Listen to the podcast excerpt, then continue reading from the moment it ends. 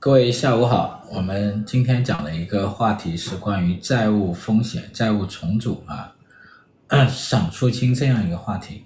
现在债务这个问题是受到大家关注的，是吧？好多企业呢，它陷入一种债务的一些困境嘛，需要通过一些办法啊，才能够走出困境啊。之前我们讲过的就是地方政府的这一个债务啊，说有。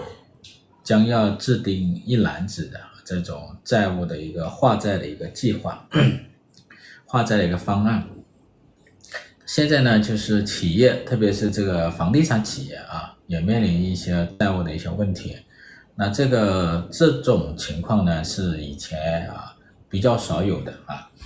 现在面临的这一种高债务啊和化债的这个难题，是以前比较少有的。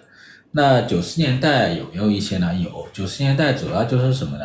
国有企业，那个时候的国有企业一堆债啊，一堆烂账，呃，后来呢，通过银行 的一些这个这种方式啊，把它给处理啊。当然那个时候国有企业的一个破产清算也很多啊，非常的多，大量的国有企业呢就以各种形式消失了，然后银行呢很多坏账。然后通过坏账的一些剥离，资产管理公司的成立，然后把它给啊洗掉了，洗掉了。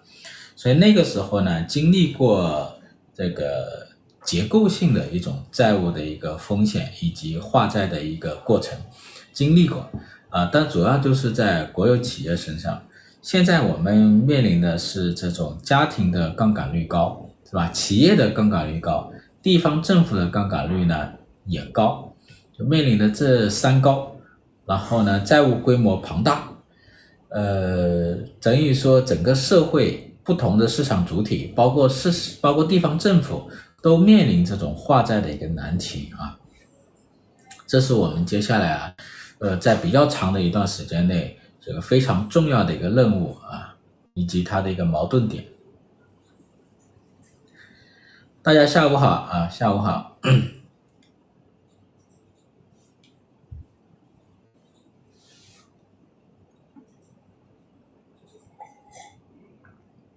今天上午十点钟有一个多部门，呃，一个新闻发布会，你们看到了吧？啊，最开始呢，股票市场 是高开的，啊，高开，然后呢，对这一个发布会可能有一些期待，嗯，有些期待啊，然后呢，股票慢慢又走低了啊，最后还是收涨了，收涨了，这个蛮有意思啊。有没有看到一些那个有惊喜的、比较惊喜的一些政策呀？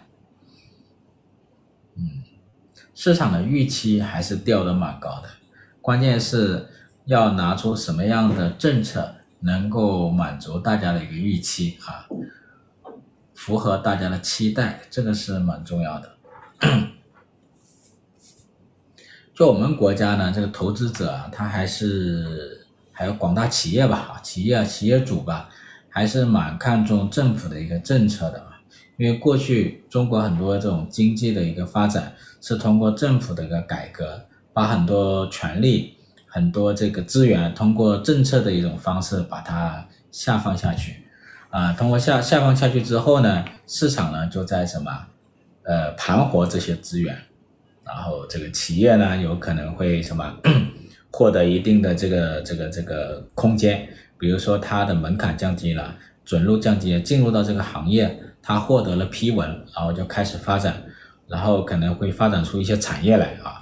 以前都是通过这种方式的，如果政府不批文，政府不批地，有些产业呢就没法启动，也没法落地啊，特别是一些新的产业，是吧？新的产业，所以过去呢，政府啊在这里面起了一个什么总工程的一个发包方。啊，所以相当于是一个这一种角色，所以他这个这种，大家在经济不好的时候，对于政府能够出台一些呃政策的期望还是蛮高的啊，所以政府呢在这方面呢也需要做预期管理啊，怎么管理市场的预期，怎么能够出台有效的政策满足市场的期待，是吧？这个蛮重要的。好了，那我们现在开始了，好吧？各位室友好，欢迎来到清河直播间啊，我是清河，今天是第五十六期，我们一起来关注一下债务这个话题啊，主要要讲的就是怎么去化债，尤其是民间的债务啊，主要就是民间的债务、企业的债务啊、个人的债务啊啊。为什么讲这个话题呢？就是前几天吧，前几天在网上呢看到一个视频。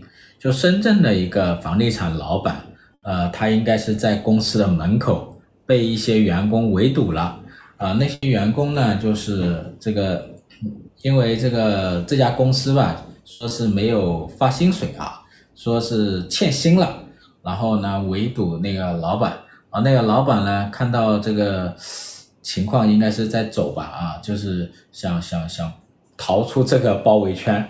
然后通过这个视频的这一个反应呢，应该是有有摔倒啊，但具体有没有肢体冲突啊，看不大出来，看不大出来。然后，呃，这个事情呢，就就在网上还是传的比较广的，比较广的。所以说，大家看到这个事情，看到这个视频，会有什么样的想法啊？会有什么想法？那每个人的想法可能不一样哦，是不是？我相信中国很多民营企业老板现在看到这个视频，应该蛮有感触的啊，蛮有感触。你想这一家房地产公司和这个民营企业主是吧？他在一个时期内，一定时期内还是还是这个的啊。所以现在呢，到到这样的一个程度，呃，让这些员工在围。我在围困着啊，然后陷入一个债务的一个危机吧，至少是债务的困境吧，其实是蛮有感触的啊，很多人看了都有感触。那这个视频呢，也直接让我想说，我要做一期这一种关于这种债务的一个问题啊，这样的一个节直播，特别是这个企业啊，还有这个个人面临的这一种债务的一个困境啊，该怎么办？嗯，该怎么办？我上网查了一下数据哈，就中国执行信息公开网，它有一个这个数据，呃，就是全国失信然后被执行人这样一个数据，就到今天为止哈，这个网站公开的信息显示，全国被全国失信被执行人数达到八百三十三万，啊，就全国啊这个失信被执行人是八百三十三万。然后这一个制度呢，是大概一四年启动的，当时启动的时候就当然比较少了啊。当时这个启动之后就这个这个五个月内是八点七万人，然后这些年呢上升的速度蛮快的，现在是八百三十三万人。然后这个案件呢是九百五十万啊，九百五十万件，已经结案的是七百八十五万件，嗯，这个速度上升都很快啊。然后呢，就大家会关注的就法拍房嘛，是吧？然后这个中指监测呢，它有一个数据，他说去年呢，就全国三百五十五个城市的法拍房，就是这个挂拍是大概是剔除掉一些重复的，就是六十万套左右啊，六十万套左右，比二零二一年呢就同比上升了百分之三十五点七，上升五点七，上升的幅度也是很大的，上升的速度很快。这个法拍房主要就是住宅和商业楼，百分之九十都是住宅和商业楼，是吧？所以呢，可以看出啊，就是当下呢，就是我们现在面临一个什么，就是比较严重的一个失信问题，以及什么债务的一个纠纷的一个高发期啊，高发期。你想，过去我们这个十几年呢，就是家庭、政府、地方政府还有企业啊，都是什么？资产负债表在迅速的一个扩张啊，迅速的扩张，然后呢，三个部门呢在迅速的加杠杆，加杠杆。那我们现在的社社融的存量，社融存量是三百六十五万亿，这里面呢大部分都是债务。就我们的社融，我们的社融呢，主要就是信贷和债券嘛，是吧？所以这里面呢就三百多万亿的债务存量。然后呢，这里呢还不包括什么呢？还不包括城投债，城投债呢可能有五十到七十万亿，还不包括大量的民间借贷啊。就我们房地产企业开发商嘛，也有好多是自筹资金，民间民间借贷。实际上，自筹资金呢是经常是它的一个第一大的一个融资来源，是吧？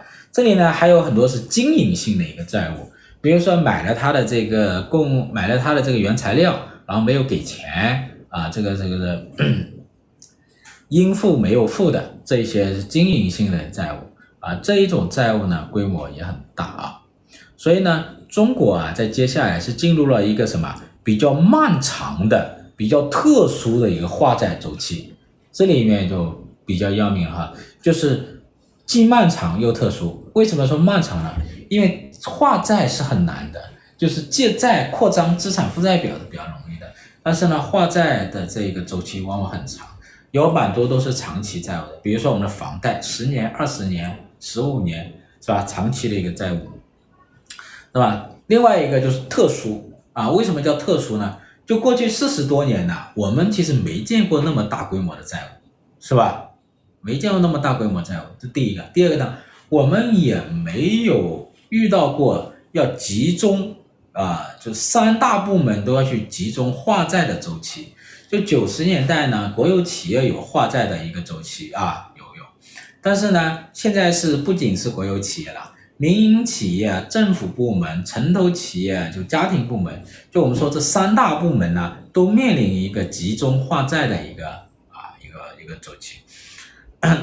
另外一个就是说，现在我们这个经济形势啊，跟以前有不太一样了。在宏观经济周期呢，进入了一个什么换挡降速的一个时期，是吧？然后我们昨天也分析了，大类资产的收益啊都在下降，而且都低于什么？都低于我们的贷款利率。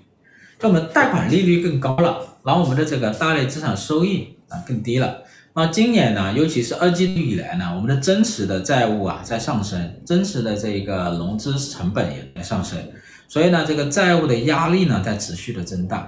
在接下来比较长一段时间内，我们都面临一个什么比较漫长而特殊的一个化债周期啊，这个要大家记住。那现在呢，有一些企业它其实就已经面已经陷入了一些债务困境，就刚才我们说到的这个房地产企业，它比较特殊的啊。房地产企业呢，在去年经历了过一个什么寒冬，然后整个市场的信用呢，其实就已经什么啊，已经大大崩溃。然后呢，有一些开发商啊，他已经进入了实质性的违约，比如说他的美元已经美元债已经违约了，然后呢，很多供应商的债务他已经还不起，或者说的久拖不还，实际上也是违约了。然后呢，还有什么呢？呃，还有一些这个这个呃理财市场上的一些债券啊，一些借债啊，就是我们说这个发债企业的这个国内的这一些发债企业债，实际上呢也陷入了一些违约的一个困境。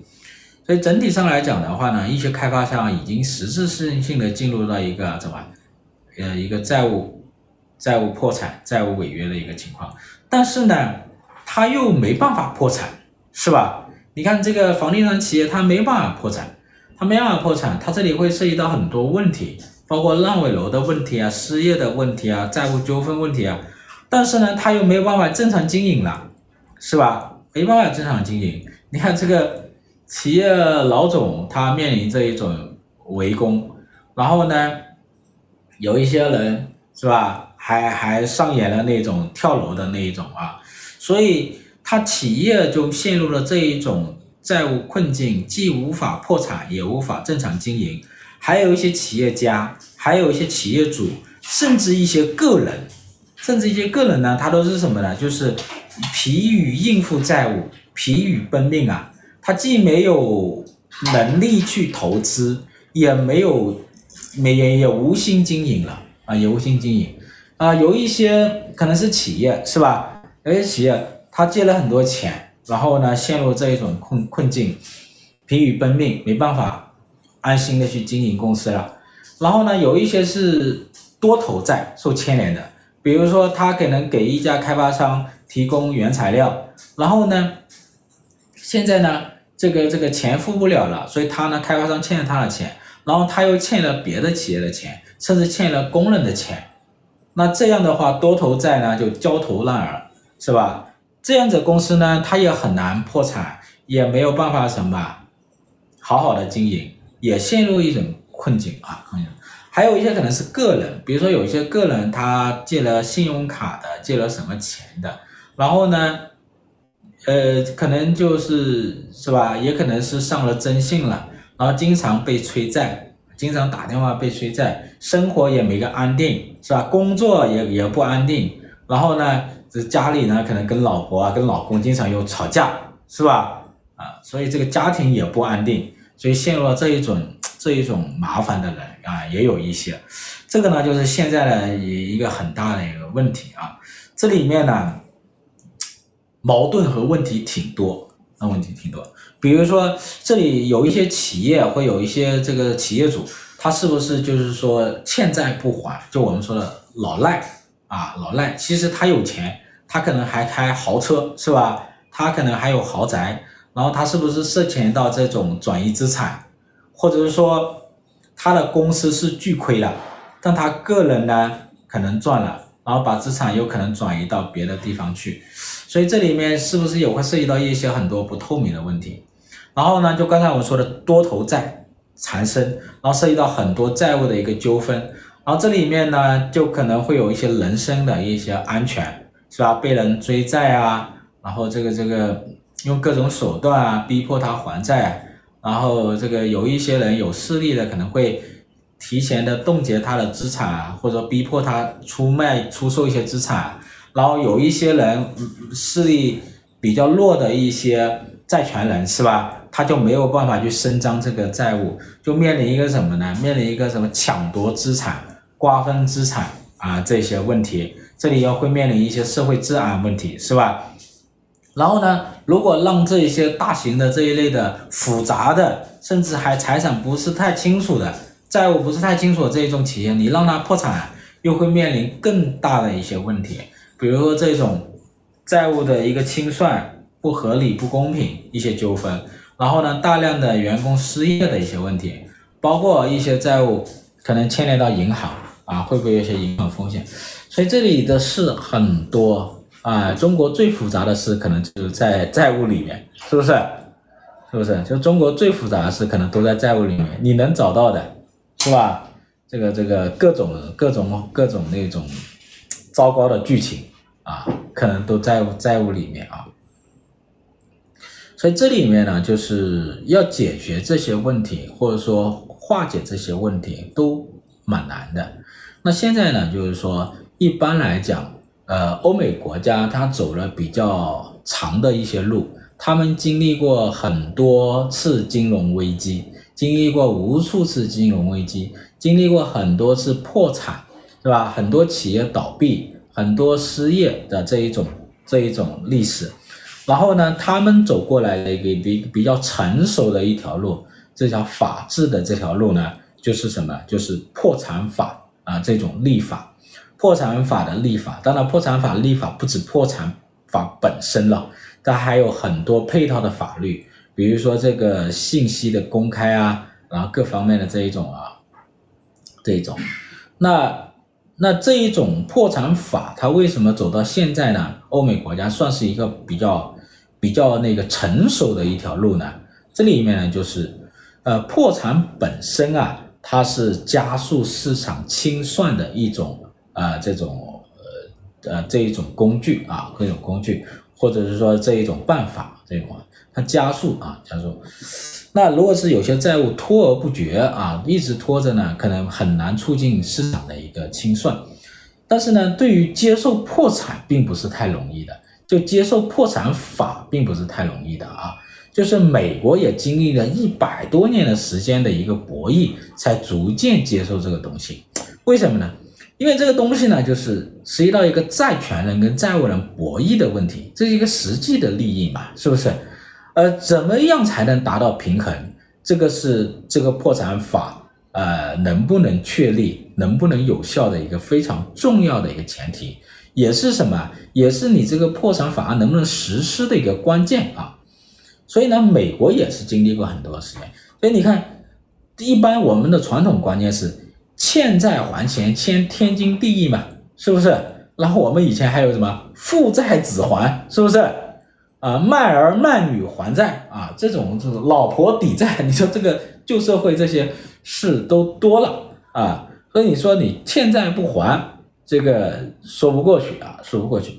所以这个呢，就是我们过去的很多观念，这种观念不仅是中国了啊，欧美国家在早期也有啊，就是上四五百年之前，三四百两两三百年前之前都是这样的啊，但是呢。哈，第一次看的啊，长期来经常来看我们的直播啊，也是我们的老会员啊。但是呢，我们在市场经济年代就要用市场的一些理性的角度去看这个问题。欠债还钱天经地义，这里说的是一个什么呢？说的是一个就是一个道德问题啊，道德问题。那我们从市场的一个角度或者经济逻辑的一个角度来讲，就是说。世界上有没有一种经济行为是没有风险的？或者说，人的有没有一种行为它是没有风险的？呃，大概想不到。就是我们，比如说我们走路走出去，走出一步啊，有可能会摔跤，是吧？也可能是会啊天降祥物，是吧？你都有可能有风险。那我们说话，我们说说话，哎，有可能就举报了，一举报你有麻烦了，是吧？或者是说别人。曲解了你的意思啊，然后把这个这个这个说你什么？哎，嗯，所以这个任何行为它会有风险，是吧？活着都有风险，对，心跳在加速就有风险，因为因为人一出生就在往什么坟墓啊迈进了一秒和一步啊，这就是什么人的生生存着生存的一个风险啊。那么欠债。就我借债吧啊，借债也是一种行为，就是说我把钱借给那个人，是吧？是不是保证他还本还息呢？保证不了，是吧？这也是一种风险啊。包括银行对外放贷，为什么要拼命审核？拼命审核，因为保障不了这个钱一定能收回来啊。所以的话呢，这个欠债不一定能够不欠，这个借债呢，它不是零风险啊。所以呢，既然它不是零风险。啊，那么它存在这个风险，我们就要想办法去规避这个风险，这就是我们的市场行为啊。第二个的话呢，当这个风险出现之后呢，我们该怎么办？比如说我我我就把钱借出去啊，借给朋友啊，确实有好朋友，朋友说肯定会还给你，我我相信我相信，那么关系那么好，怎么不还呢？结果呢，哎呀，确实遇到麻烦了，是吧？他那个钱没收回来。别人欠他的钱，本来他觉得能收回来，收不回来，收不回来也还不起我，那怎么办呢？就我就要面临这问题了。比如说，哎呀，他还钱还不到我，是吧？我又得还房贷呀，是吧？那就那就要要解决这个问题。第二个就是说，有一第二个误区就是说会认为什么？就是破产法是保护老赖的，这个债，这个债权人是受害的啊。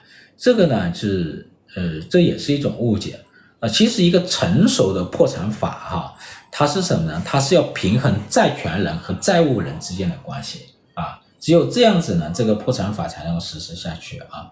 当然，在一个过程当中，这两个博弈是很很很激烈的啊。一个成熟的破产法案呢，它其实是既保护债权人又保护债务人。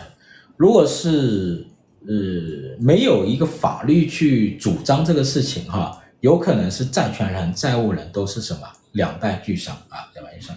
特别是涉及到一些比较大的一个债债务问题、债务问题的时候，债务纠纷的时候，那有权势的债权人他就可能会瓜分这个什么，瓜分这个资产。首先瓜分资产，或者拿到优质资产。那弱势的债权人，比如说这个打工人。是吧？打工人他就没办法，银行呢就先把他的资产拿走了。你打工人你怎么去问他要钱？所以呢，这个就是不公平的一种瓜分，是吧？所以这个时候就需要法院和法律啊，破产法去伸张这个事情。那这个破产法是怎么来的哈？我就跟大家说一下，就美国它这个破产法是怎么成立的。那有人说，这美国这个情况啊，跟我们不一样。人家信息透明，法律公平，是吧？然后我们这呢，面临很多问题，不能直接照搬过来。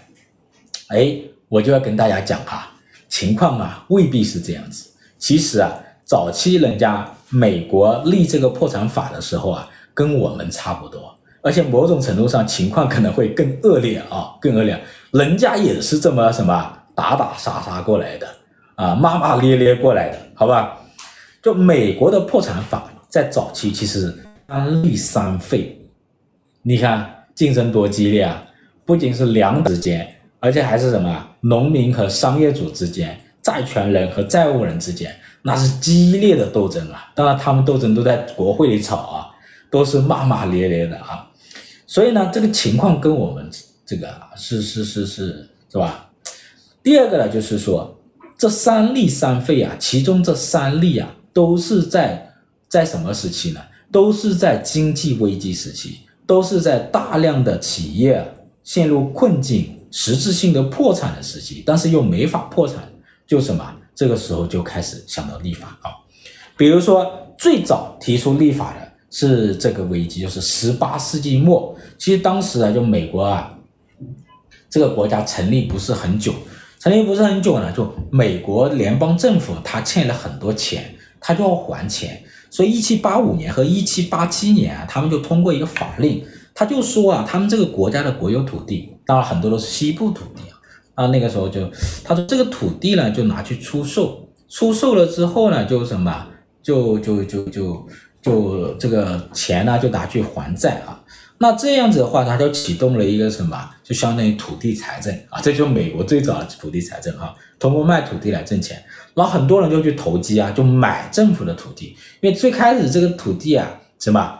这是啊，不良资产行业，对，这个你们就是这个行业了哈，就买这个土地去投赚钱。这最开始这个土地很便宜啊，所以就来了一轮什么？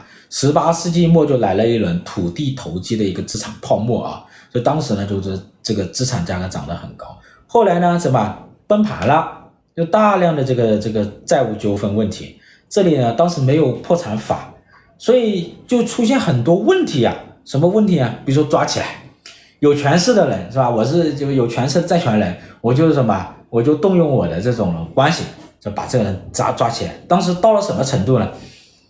资助美国独立战争的一个很重要的老板啊，叫莫里斯，他被关在费城监狱三年，是吧？然后还有当时是什么？美国的财长，第一任财长汉密尔顿，他的一个助理叫威廉杜尔，欠了很多钱，是吧？进了监狱，最后死在了狱中。还有一个美国最高法院的一个大法官啊，一个法官叫詹姆斯·威尔逊，因为什么投机失败被迫逃亡，是吧？被迫逃亡，逃到了什么北卡啊？逃到北卡这个罗纳州，所以你看当时就是属于这种混乱的，坐牢的坐牢，抓人的抓人，杀人的杀人啊，然后逃亡的逃亡，所以这时候怎么办呢？一七九八年。然后这个就议员啊，哈伯就提出了美国第一个这个破产法案。这个法案呢，在当时的争论是非常激烈的，不比我们激烈，不比我们那个什么。当时这个南北方争论很激烈，主要就是什么工商界和农业界的代表争论很激烈。当时呢，南方的农业代表他是反对的，那反对的啊，他认为这个破产法只适于工商业，不适于农业啊。所以当时美国有一个。的开国者啊，就叫这个杰斐逊啊，大家都知道啊。杰斐逊呢，他说这个破产法不行啊。他说我们美国啊是一个什么？是一个农业国，我们不要不要商业立国。因为杰斐逊呢，他是想把美国啊建设成一个什么农业国家的。他我们搞啥商业啊？是不是那么庸俗，是吧？太庸俗了。在我们蓄蓄奴，搞搞农业挺好。所以他就说，我们要以什么农业为基础，是吧？你这个破产法案不是非要必可啊。所以这个呢，但是呢，工商界是这样认为的。北方工商界认为啊，如果不通过破产法案，这个债务人啊，他就没有办法避开什么监禁、坐牢啊，坐牢，你没有办法避开暴力的威胁，你动不动就抓人，动不动就杀人，动不动就被迫逃亡，你说怎么搞这个经济啊？是不是？然后这个商业活动就难以恢复，啊，就难以恢复，这个商人就不再敢冒险经营了。你冒啥险经营啊？是吧？开个企业，结果经营一一旦什么，一旦失败就坐牢，就逃亡，就有可能吧？被追杀的风险啊，这弄得家破人亡呀！这这搞啥呀？这不跟我我们古代那个经经营钱庄差不多嘛，是吧？所以呢，这个时候呢，就就说要搞一个破产法。一八零零年，当时竞争很激烈啊，这个众议院九十四十九票比上四十八票通过了啊，多一票。这个参议院呢，十六票对十二票啊，多了四票啊，通过了美国历史上第一个破产法案啊，破产法。但是 有效期五年，五年之后啊，哎，没到五年，就一八零三年，三年之后就被废止了。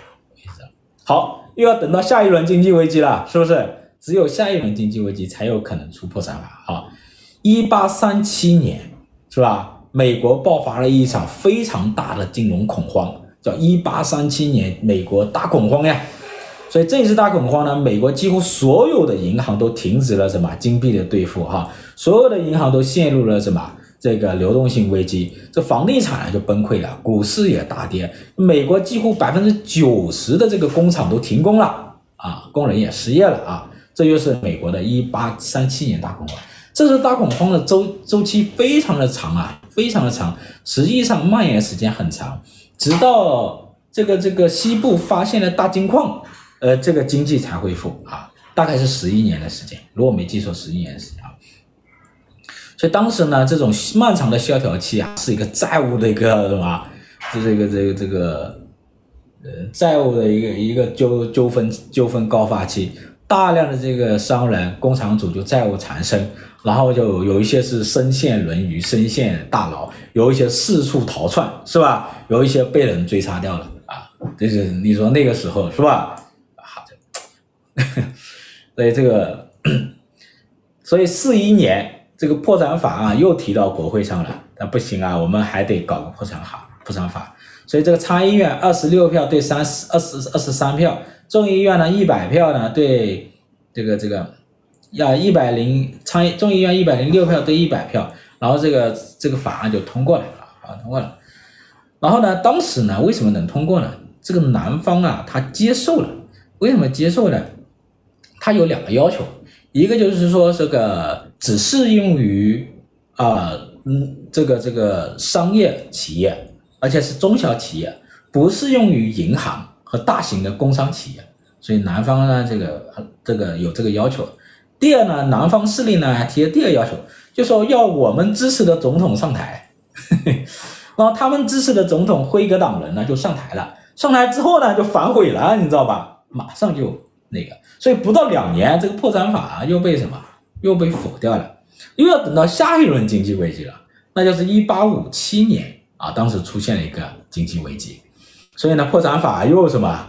这个夜壶又提出来了，所以。当时这个危机啊，有多少呢？接近五千家美国这个企业啊，它就这个 依据州的破产法案立就破产了。州当时有破产法，那当时纠纷很大呀。你州有破产法案，这个这个呃联邦没有啊。然后有一些人就不认，但是呢，他又是什么联邦制？然后呢，很多企银行也陷入危机。比如说纽约六十三家银行，有六十二家就停止了支付，实际上已经破产了啊。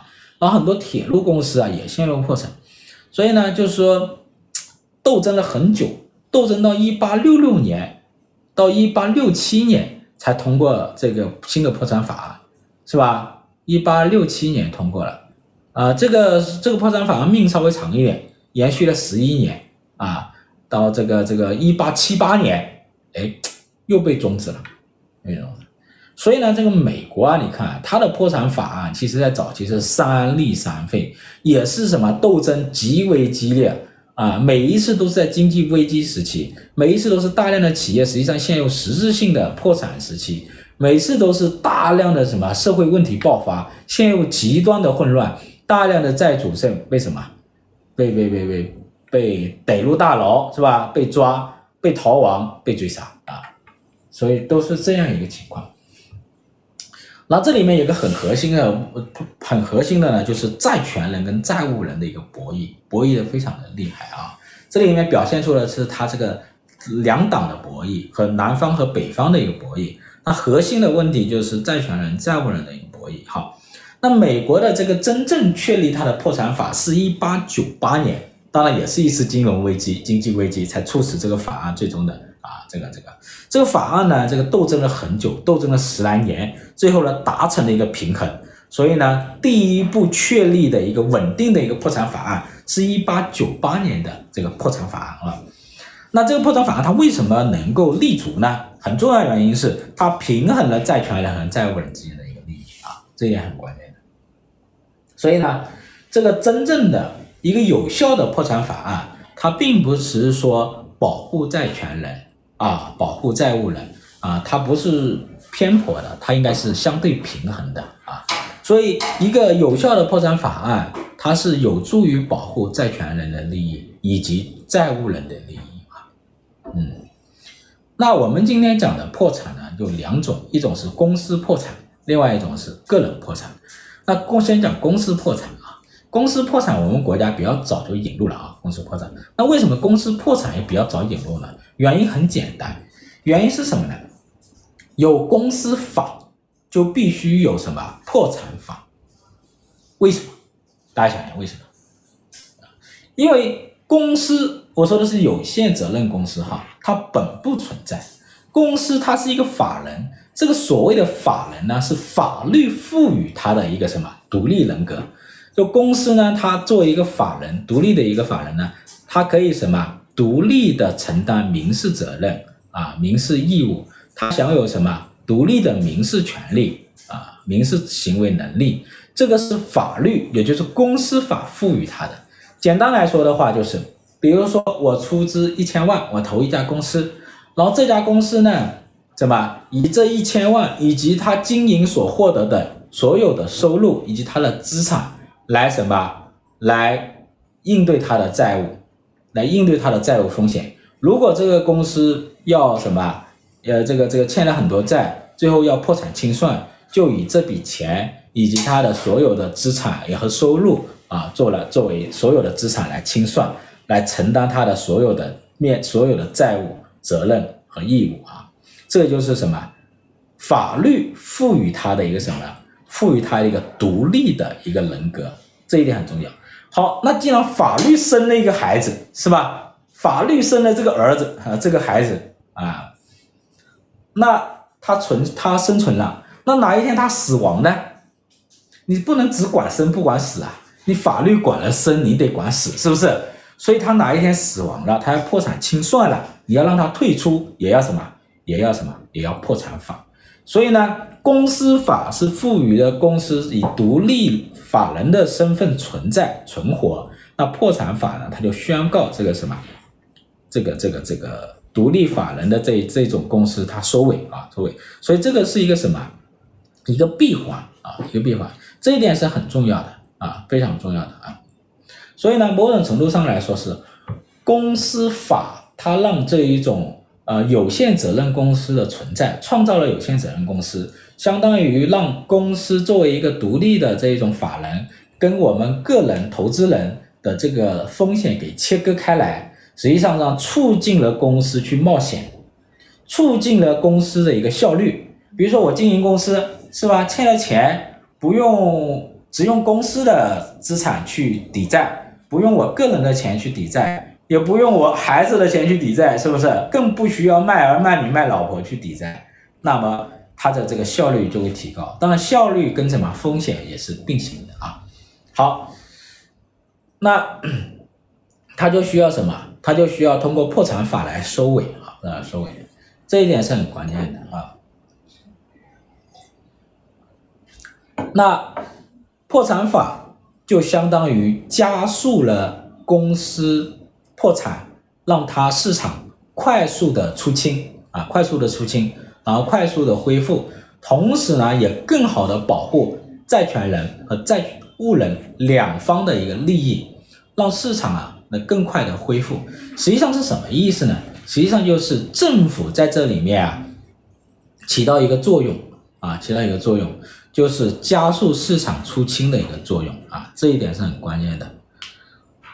嗯，那么另外讲的就是个人破产法，那深圳呢就是率先试行了个人破产。那个人破产法呢，就是有两年多了吧啊，呃，预计呢，全国其他一些城市也可能会试点，全国有些城市呢，可能在未来几年也会试点个人破产法案。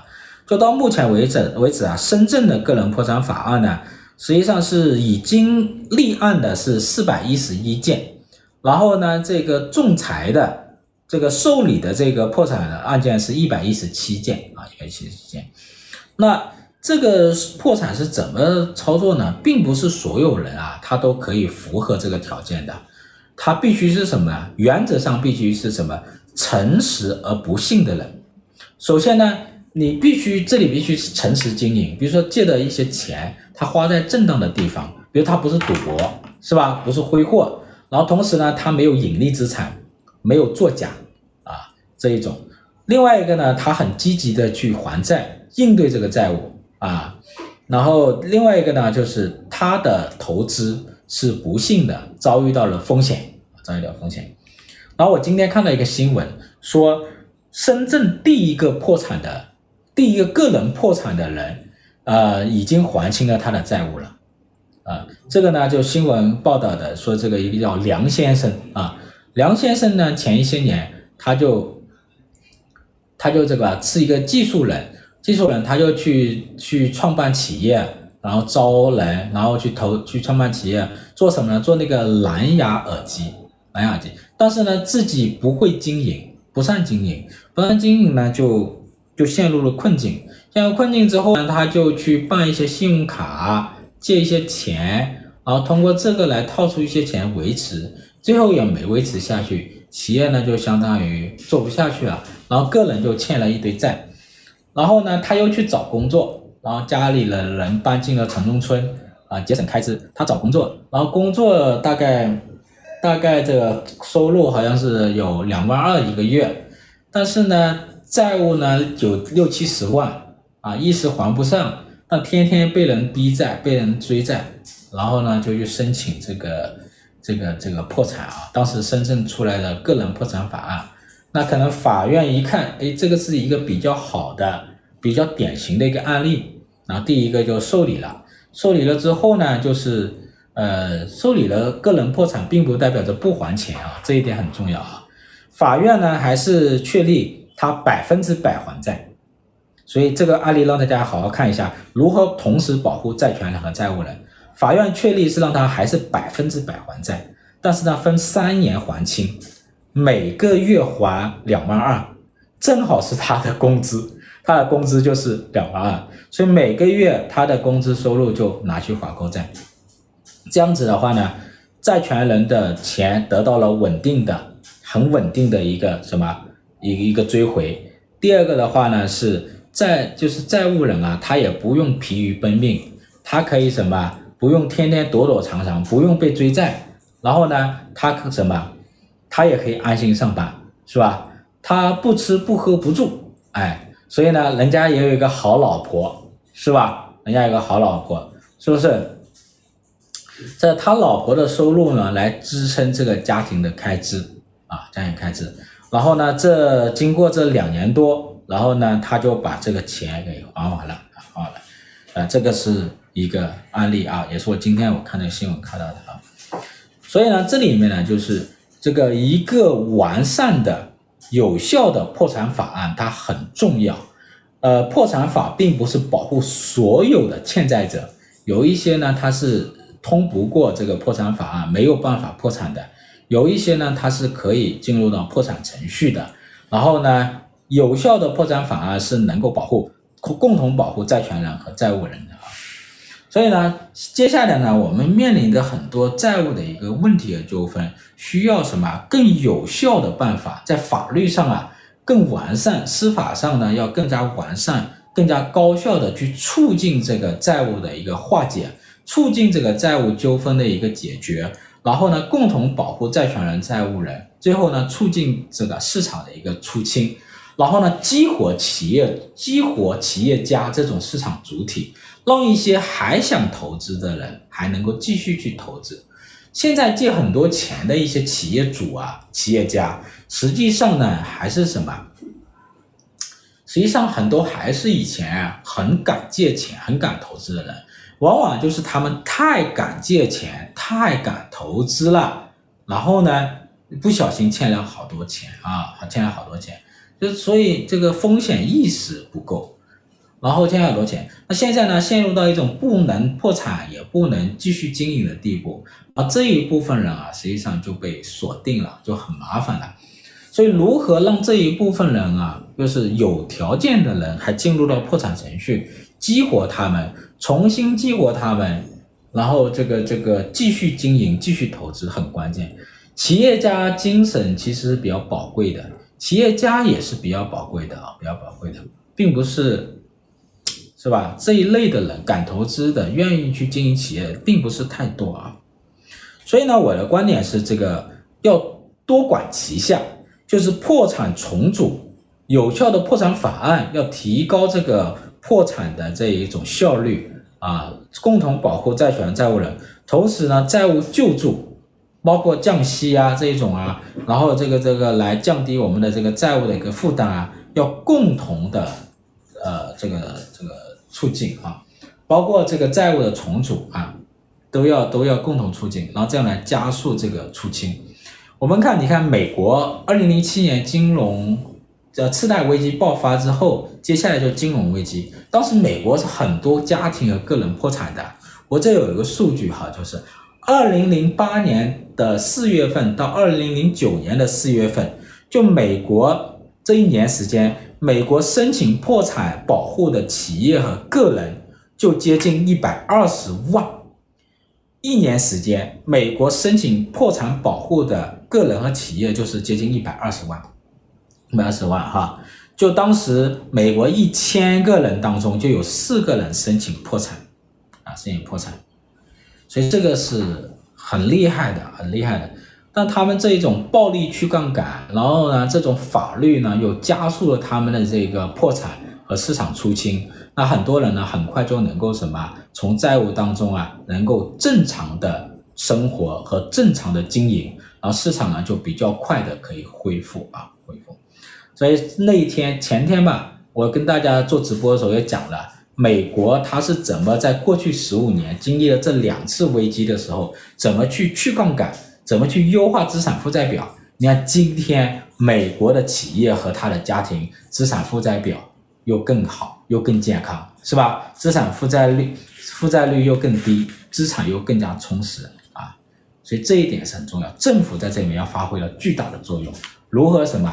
如何政府来什么承担一定的一个风险，加杠杆，然后呢，通过杠杆的一个置换，是吧？然后呢，促进这家庭部门降债务，企业部门降杠杆啊。然后呢，政府的这个这个这个相关的一个司法的一个部门啊，能够更快的促进市场的一个出清都很重要啊。好吧，那我就讲到这里了。我讲的比较多，我没有想到讲了那么多，是吧？我以为随便讲一下，讲个两二十多分钟就行了，结果讲了快五十分钟了。哎，大家聊一聊吧，啊。